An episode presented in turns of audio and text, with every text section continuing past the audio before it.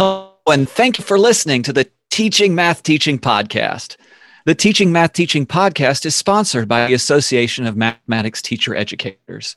The hosts are Eva Thanheiser, me, Dusty Jones, and Joel Amidon. Today we're talking with Dr. Crystal Kalinec Craig. Crystal is an associate professor, Department of Interdisciplinary Learning and Teaching at the University of Texas at San Antonio. We're talking with her for several reasons. Specifically, we want to hear about her recent experiences with online field experiences for prospective teachers. Welcome, Crystal. Would you please tell us a bit about yourself and background? Sure. Thanks for having me. As you know, my name is Crystal Kalinec Craig. Most of my students just call me Craig because the hyphenated name is a mouthful. And I have been at the University of Texas at San Antonio since uh, fall 2013. Moved from Tucson, Arizona, where I got my doctorate. But I am a native of Texas. Went to the University of Houston, got a math degree, then got married to a person in the Air Force, and we moved around. So for the first five years, I was in a new school in a new state every year. So we moved to North Carolina, and I taught eighth, seventh grade math there. And my future sister in law was actually in my class. My second day of teaching ever was September 11th, 2001. Oh my gosh. And then we moved to Columbus, Mississippi, where I taught at Amory High School, which is a tiny little town just north of that city. Mm-hmm. And I taught calculus and geometry, five sections of geometry back to back. So by the fifth time that I taught geography, I was like, these lines are parallel. I don't know what to tell you. My brain's shot. And then we moved to Arizona in 2003, where I taught at a charter school that had only 100 students. That was very much participatory action research, very much embedded in Freirean principles. We would go out and do a lot of volunteerism. I taught psychology, algebra, and geometry there. Then I moved to Germany and I taught at Bitburg Air Force Base.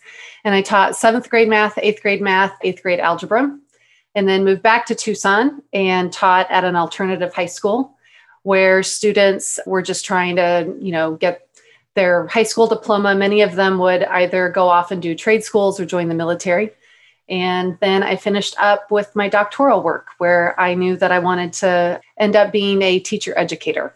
And then after I graduated, I knew I needed to get out of Tucson and spread my wings. And so San Antonio was the place that called me. And I'm really glad to be here in San Antonio because I've met so many wonderful friends. That's great. So, how did you start teaching math teachers? To do that, I had always been teaching night school ever since I had graduated from Houston.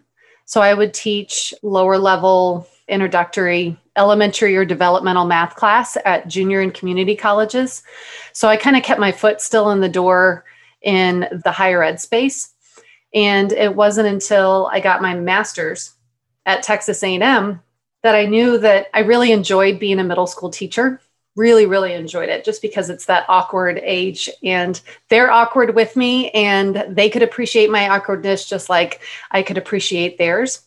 And I knew that eventually I wanted to end up at a university, but that I didn't necessarily fit in a math department. And so, because I had experience as a teacher, that then the next stage in my life would to be to find myself in a place in a college of ed so where i could more closely work and prepare future teachers because then i could kind of close the loop on all of my experiences both as a teacher and as somebody who wants to play a role in how future teachers are going to be prepared i felt like that was going to be the place that was best suited for me so, what was some what was the best advice that you received when you started working with uh, prospective teachers? Whenever I first started to work with teachers, I had mostly been teaching college algebra, so freshmen, and I realized very quickly that I was not meant to be a freshman and sophomore teacher, professor, just because they were a little bit too close to high school.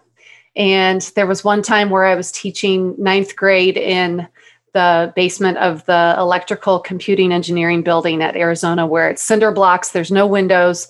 Right across from my classroom were people doing robotics. So there was really fun, cool stuff happening, but not in my classroom because we were talking about transformational geometry and quadratic formulas and things like that.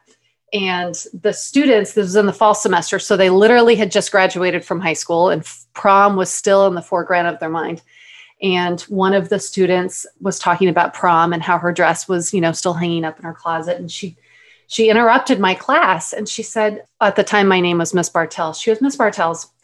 Can I just give you some advice? And I was like mid discussing like slide transformations and rotations and reflections. And I was like, yeah, sure. She goes, this classroom is so bare. Like there are no posters up. There is nothing. There's not like a poster that has a little kid in that says, hang in there. You're going to keep going. like attitudes, everything. And I looked at her and I was like, okay, what?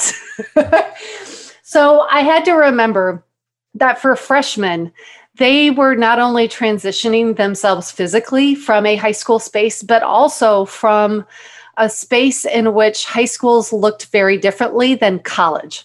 And mm-hmm. so instead of, you know, dismissing her, I was like, "Oh my gosh, you're right. I totally do like need I need to jazz this up a bit because this does look, you know, very stark." But I had to explain to him that this wasn't my classroom. This just happened to be the class that I taught in. And so that was the first thing that I learned whenever I was teaching is to just like really ground and root myself in the experiences of my students. Mm-hmm. Now, whenever I got to being a math teacher educator in the beginning, I really had to unpack first for myself what my math experiences were before I ever listened to the experiences of my teacher candidates. Because my experiences growing up as a math student were relatively positive. I was always the helper that would come around the class and do my work first and help all of my other classmates. I was the teaching assistant in high school. I was the person that would always do things the fastest. And I didn't really experience some of the more painful experiences that I know my friends and colleagues and, and teacher candidates have. And so when I started to teach elementary methods, I would hear their stories of what it was like being a math student. And in the first few years, I would have to take about a week to like reground myself because their stories were so painful to read, where they were marginalized, where they were silenced, where they weren't being seen as smart, where they were never called upon because they weren't ever the fastest kid. And so it made me really reflect on how I, as a math teacher educator who had some different experiences needed to really reground myself and where my students were at. So, where I know that some of my students aren't going to leave my class loving math as much as I do, but at least they're going to be able to like soften that harder outer candy shell. So, where they can say, yeah, you know what, reading's probably my more favorite subject, but I can go ahead and teach fractions. I can go ahead and talk about algebraic thinking as patterns across multiple grade levels and not have that pit of fear that has been building and growing over my, my K 12 experience.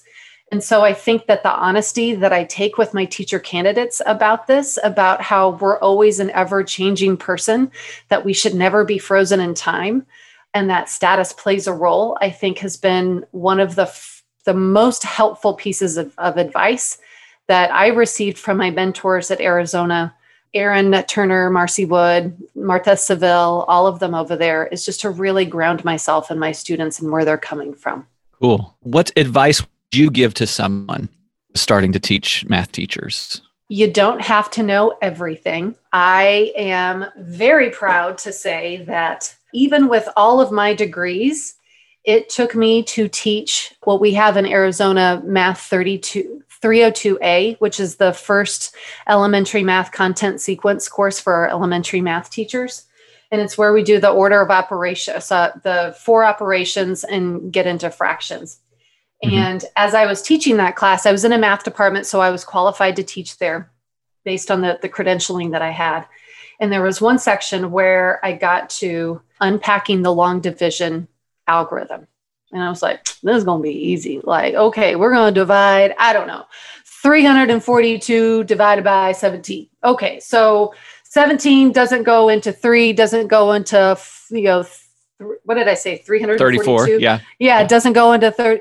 And my students were like, okay, I kind of get that. But then as I went through the lesson plan, I was like, but I don't conceptually understand why this works like, why don't we go from left to right? Why don't we go from right to left as we do whenever we multiply and we add and subtract?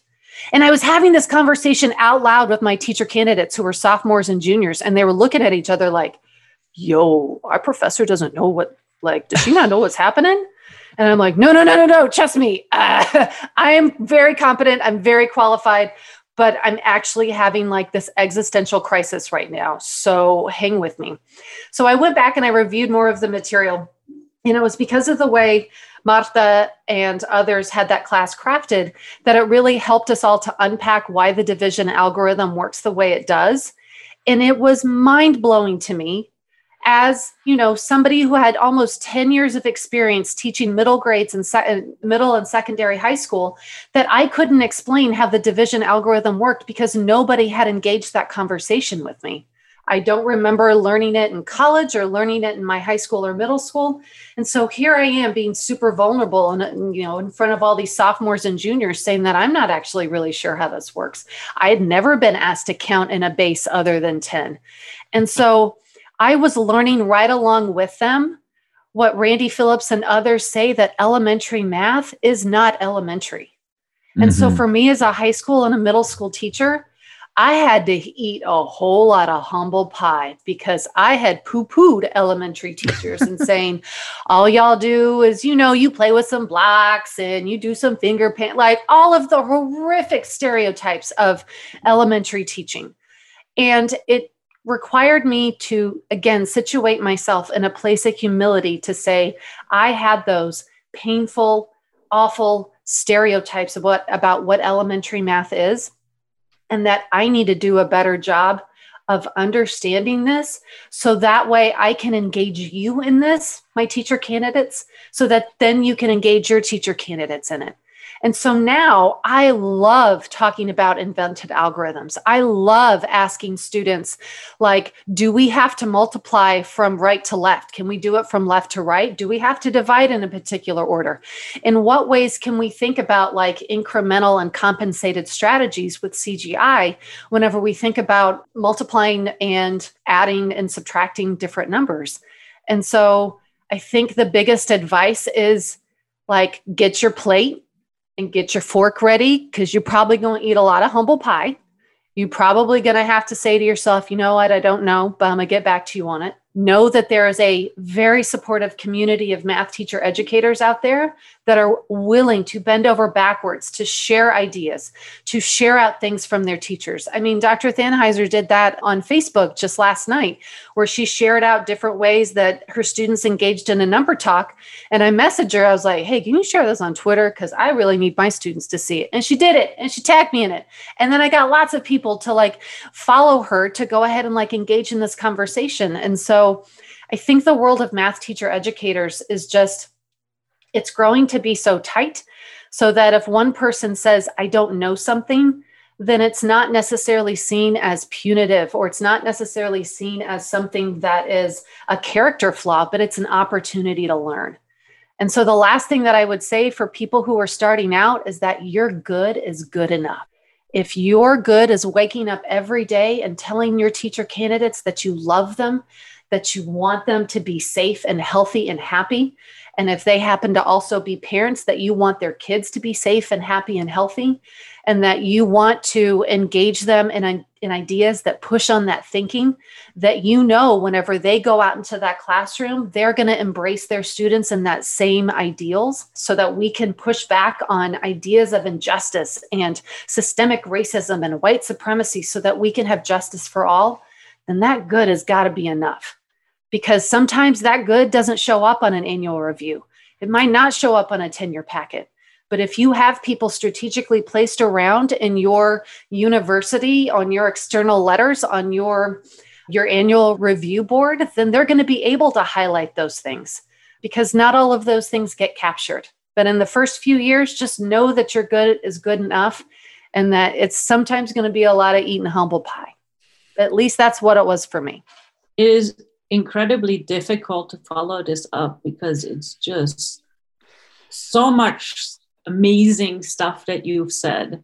Yeah, it is. I'm trying, I'm trying to figure out a question to ask, and I'm just being amazed by all the things you said. So I'm going to let some of my co hosts ask questions. I was just going to be a little bit more honed in on some advice. So, you know, you talked about liking teaching middle school, and again, it's, it's really hard to ask this question after that amazing stuff that you just said. But like liking teaching middle school, and that's a unique space, right? Between it's kind of this middle ground between secondary and elementary, and so. I'm just curious, like, what advice might you have for someone that's training up those that are going to be middle school teachers of mathematics? Oh, that's a good question. So, most of my experience is in elementary school, and my elementary teacher candidates know that I don't necessarily completely have all the street cred credentials. Like, I can't pull out my elementary, I've been an elementary ed teacher passport or driver's license. But there is a fundamental difference whenever I teach my middle grades methods class mm-hmm. because I can talk to them in ways that obviously grounds itself within my firsthand experiences. So the first thing would be to center them on like the theories of adolescent learning and growing and development. And so those kids are trying to find and seek and use their voice. They're trying to situate themselves in the world where they're getting more autonomy. They're trying to build more social relationships and networks. They're trying to figure out who they are as a person and who they want to be. Because by the time you're in high school, you probably have a little bit better of an idea about where your interests lie. But middle school is just this jumbled up mess of, you know, hopes and dreams and different hats that maybe you want to wear. And so mm-hmm. to be able to take part in that kind of jumbled up kaleidoscope place is just fantastic. And then also on top of that, hormones.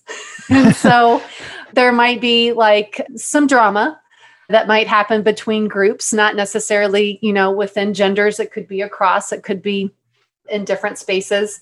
And then also, you know, like they get my jokes a whole lot more. So whenever I taught in Germany, I was at the very end of the hallway and we had our eighth grade hall was just one big hall.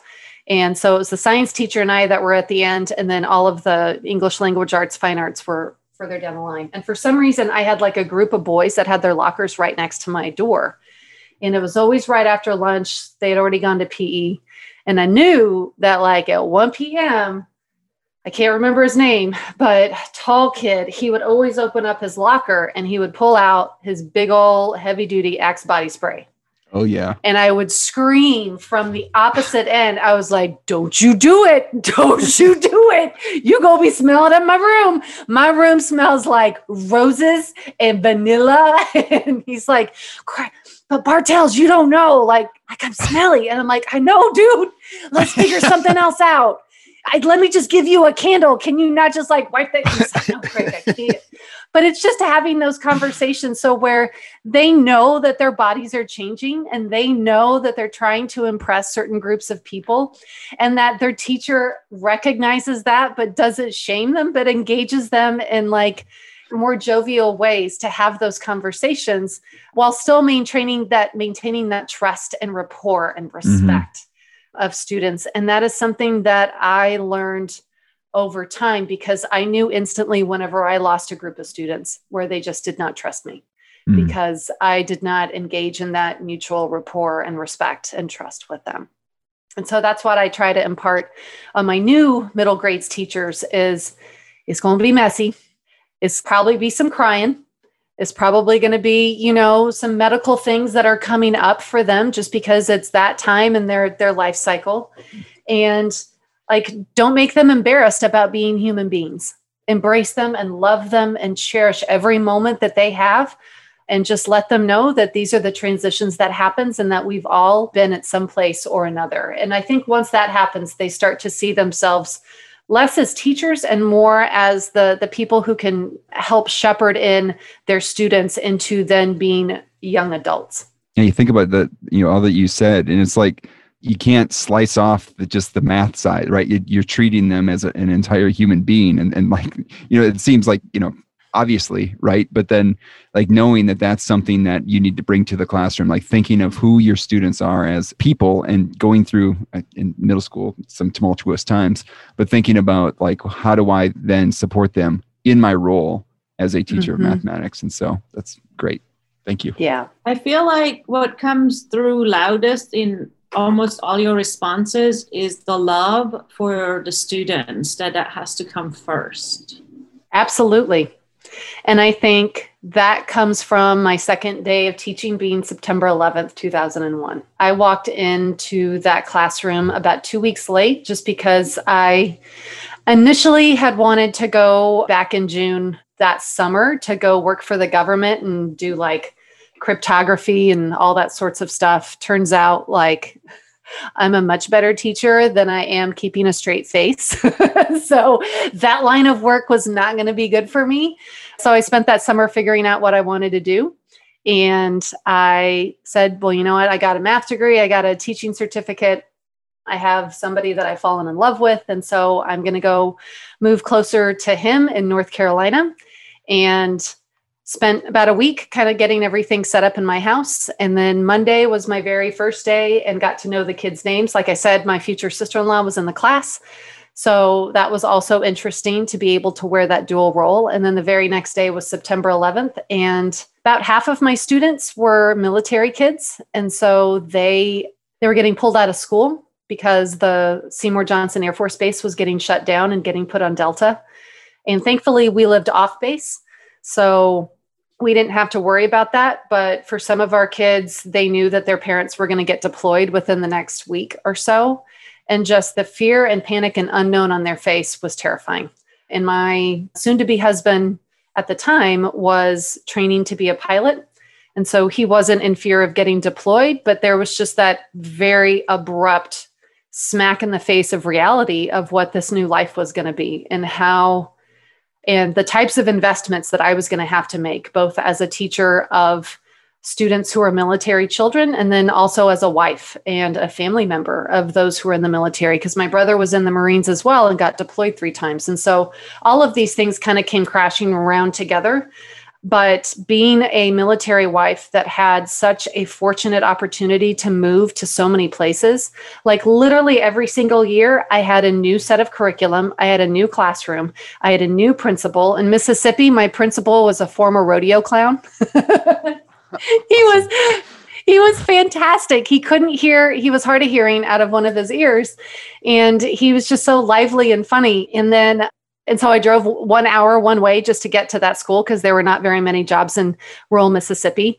My students in rural Mississippi couldn't understand me because I didn't have a deep Southern accent. They thought that if I was from Texas, that I should say y'all and howdy more, um, and I didn't. so they were having a hard time understanding me, even though we were all speaking English. And then I go move to Tucson, Arizona, which is an hour from the border, and uh, never been in a charter school before, never taught psychology before, although I had a minor in it and that's where i just i got to be in such a tight family that we went out and would do volunteer work with homeless vets or with the Ronald McDonald House. And I would be able to make connections right there in the moment to math. That I started to really soften what it meant to be a math teacher and what it meant to be somebody who needs to use my practice to embrace the humanity of both my students, my community, and then also the family of everyone that I interact with. And so I just carried that all throughout. That's awesome, Crystal. I want to think back to what you were talking about in all of this, and specifically, I guess, with uh, preparing middle school teachers and thinking about uh, helping them, you know, practice embracing their students, their community, and humanity in general one of the things I know that you're teaching because I follow you on Twitter is is uh, I'm sorry. That's all right. No, I I mean I I can manage my stuff, but I, I leave it on. I like it. Is I know you're working with some students who are in field experiences where they in maybe 12 months ago they would be out in schools and maybe you would be visiting them or you would have st- things for them to do and this semester i think it's either mostly or completely online. At least your class is mostly or completely online. Can you tell us a little bit about the classes that you're teaching and uh, especially the ones that have the field experience components? Mm, it's a hot mess. Yeah. I think everybody can agree that it's a hot mess. So, when the pandemic hit in March, I had to keep telling myself as a human being, this is not normal This is not normal to be in my office. That's my spare bedroom. This is not normal to be wearing sweatpants. Usually I'm dressed up, you know, a little bit more, not wearing jeans to class. This is not normal that I'm trying to talk to my students and I hear my two cats and dogs beg for my attention on the other side of the door. Like none of this is normal. And so I, like I think many other teachers, tried the best that we could in the spring to figure out some type of routine and practices that would somewhat mimic what we would have done face to face. But I'm going to be honest, it was lonely because mm. I am a person who loves to stand up, walk around, you know, sit down next to a group of students, get their facial expressions and see how they're experiencing the task or the math or the conversation.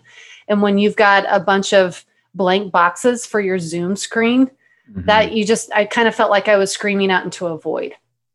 And so when the fall hit, I was so blessed to have so many amazing colleagues that shared their resources.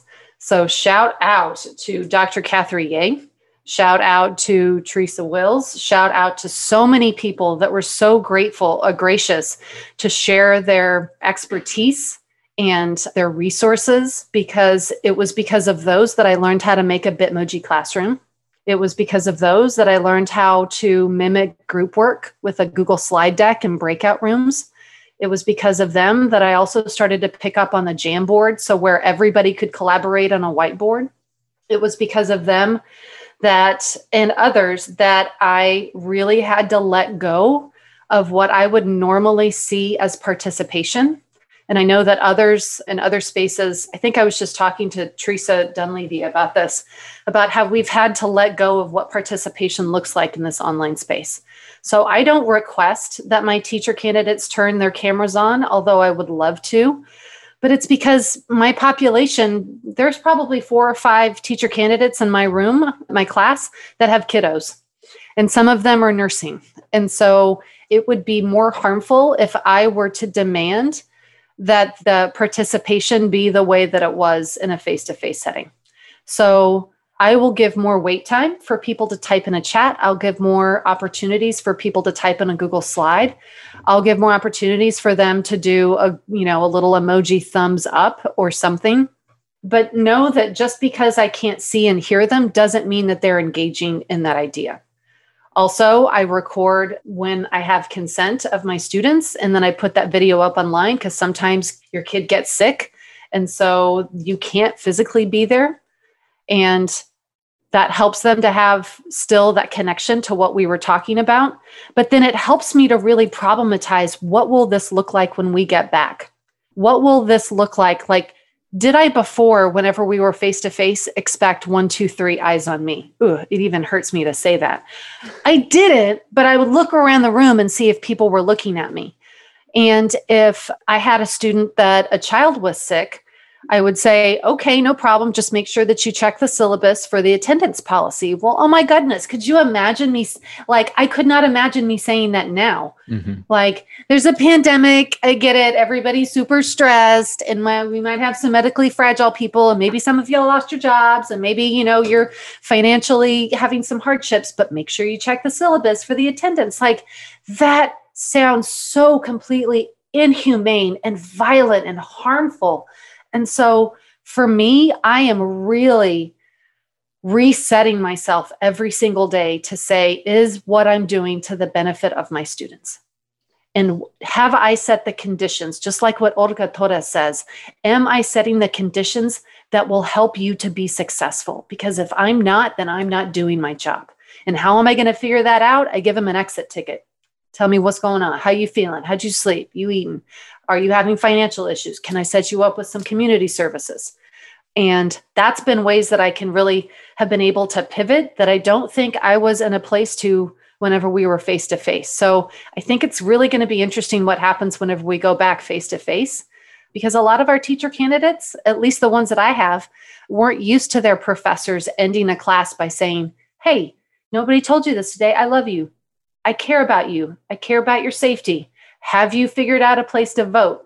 Have you figured out a place to vote that's safe? Like, are your kids are your kids okay? Do you need community services? And I think the more that our teacher candidates hear and embrace those type of conversations, even if they don't, they feel like awkward, like, oh my God, my, my math teacher educator is telling me that she loves me. It's just because that is showing the humanity in more of an explicit way than just giving extra credit or giving somebody an extra couple of days on an assignment. And I am like hoping, hoping, hoping that it is these practices that they'll take up and the grace and the humility to then translate that whenever they have their own kiddos. Because I'm a clinical teaching supervisor. So I'm watching students who are teacher candidates work on Zoom with kiddos in front of them and kiddos that are working at home and trying to navigate both of those spaces. And they're like, Craig, I don't know how to do this.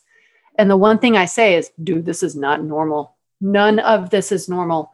None of us were prepared for this. But what they need, they need to know that their teacher loves them, that their teacher is there and cares about them and is willing to, like Lisa Delpit, be that warm demander. So, where there are high expectations, but that there will always be somebody who will lead with their heart and with compassion. So, can you tell us in this, you know, world that we're living in of, of a, a hot mess? But I'm really inspired by, you know, living leading with a heart and compassion.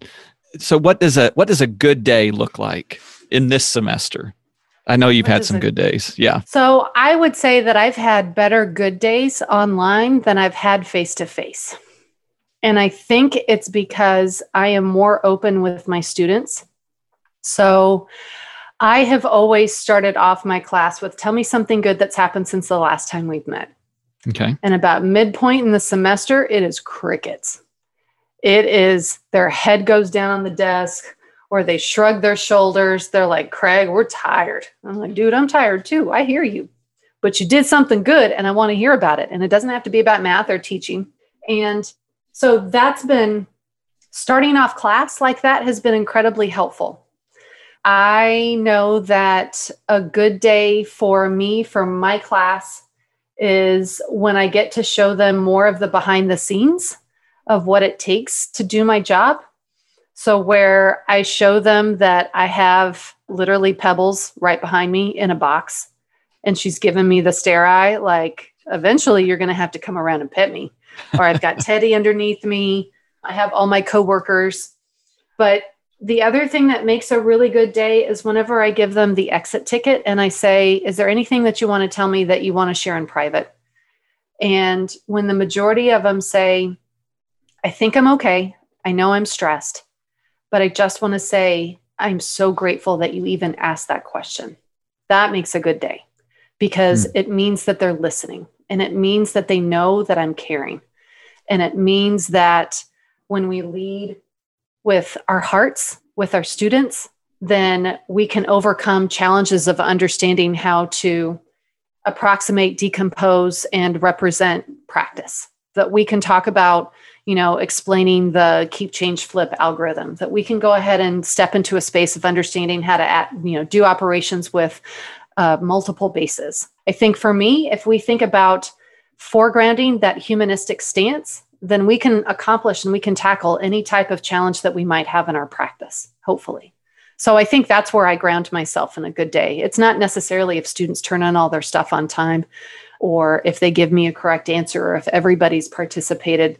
That I think is what the pandemic has shook out of me is those standardized norms of what it meant to be a good day in teaching. Hmm. A good day in teaching is my students are he- healthy, happy, and safe, and that they're able to show up in whatever way that they can, and that they are engaging in really humanistic practices with the kiddos in their field experiences. They're doing case studies through Zoom and they're doing amazing work because, again, this is not normal. We've never done this before. And so they are also blazing trails for us. And I'm just really, really proud of them. So, can you share with us some of the stuff that you like to do for fun besides making sure that Pebbles gets pet back there? so, when TikTok first came out, all of my students were talking about TikTok, and I was like, okay, I'm gonna have to see what this is about. Uh-huh. So I download TikTok. I went down the rabbit hole. Like I stayed up one night until 2 a.m. just watching cat and dog TikToks. I learned like half the dances and I am uncoordinated. Like in middle school, I was on the basketball team And people are like, oh, cool. What position did you play? I'm like, nope, I was not coordinated. I sold the blow pops and the, the pizza and the popcorn because you could not trust me to not trip over myself and break a bone. And they're like, okay.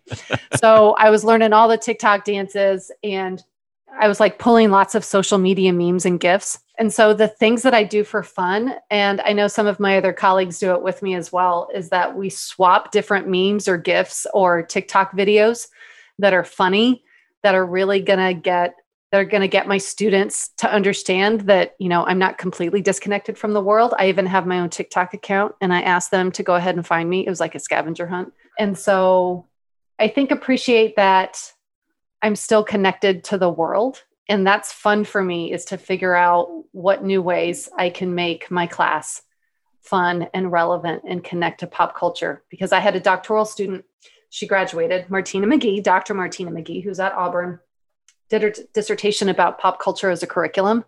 And I've really stepped into that and thinking about how my class can, how a small GIF or a meme can really be connected to more mathematical concepts and it doesn't necessarily always have to be you know like a snapshot of a coordinate grid but it could be a snapshot of a coordinate grid with pebbles sleeping in almost a perfect circle. I don't know if y'all saw that on twitter or on facebook but she exactly was x squared plus y squared equals 36 and i was like pebbles thank you for helping me out. You're you're an amazing teaching assistant.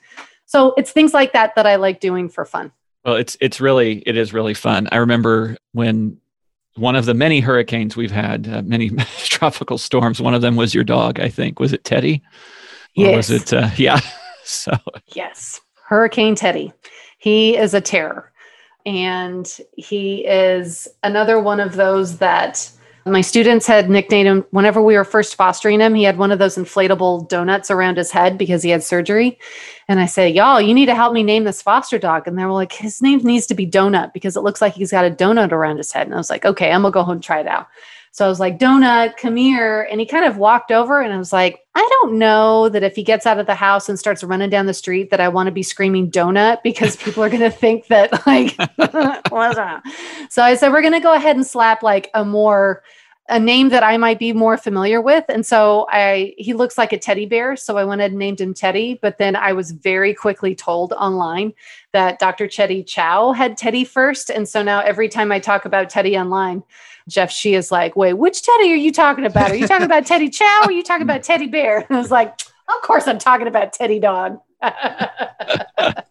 Whatever. Come on. Well, as we wrap up, Crystal, is there anything out there that you'd like to promote while you have the microphone? Olga Torres' Casio webinar.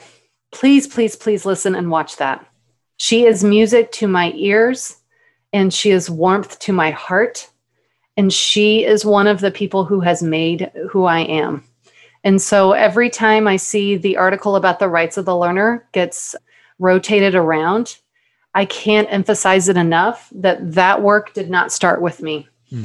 That that work started with Olga Torres and she is truly someone who continues to be a mentor that when you hear me speak about leading with the heart and leading with compassion and leading with ideas of trustworthiness, that literally is Olga coming through. And I don't know where I would be if I didn't have her as a mentor. If I didn't, I don't know where some of my students would be if they didn't hear that they had the right to say that they didn't know or that they didn't have the right to, instead of writing down an algebraic expression, that they could pull out some blocks and show me the exact same mathematical representation. I really don't know. So at the end of the day, I will always and forever make sure that people listen to Olga, that they learn from her, that they look out for her book whenever it comes out. And other than that, just make sure that we check in with our teachers, especially our teachers who are parents in these times just because they are juggling lots of things. And so I don't have, I, I'm really terrible at self promotion. So I would much rather promote other people and their ideas. So other than that, just be kind, be happy, be safe, be healthy. Crystal, you have given us a lot of, of great advice and great things. I think as I listen back to this later, I'm going to just keep learning from it. So thanks so much for joining us today. We really appreciate it. Thanks. I appreciate it too. This is great. And thanks again to you for listening to the Teaching Math Teaching podcast. Be sure to subscribe to the podcast. We hope you're able to implement something you just heard and take an opportunity to interact with other math teacher educators. Just one more thing before we close out. The 2021 AMTE annual conference will take place virtually this year with synchronous presentations and asynchronous poster sessions. Please save February 11th through the 13th and February 18th through the 20th for the 2021 virtual AMTE annual conference. If you've never attended before, this just might be your opportunity to do so. The meeting will feature shorter days than we would normally program for an in person convening with schedules designed to accommodate multiple time zones. For more information, check out the AMTE website at amte.net.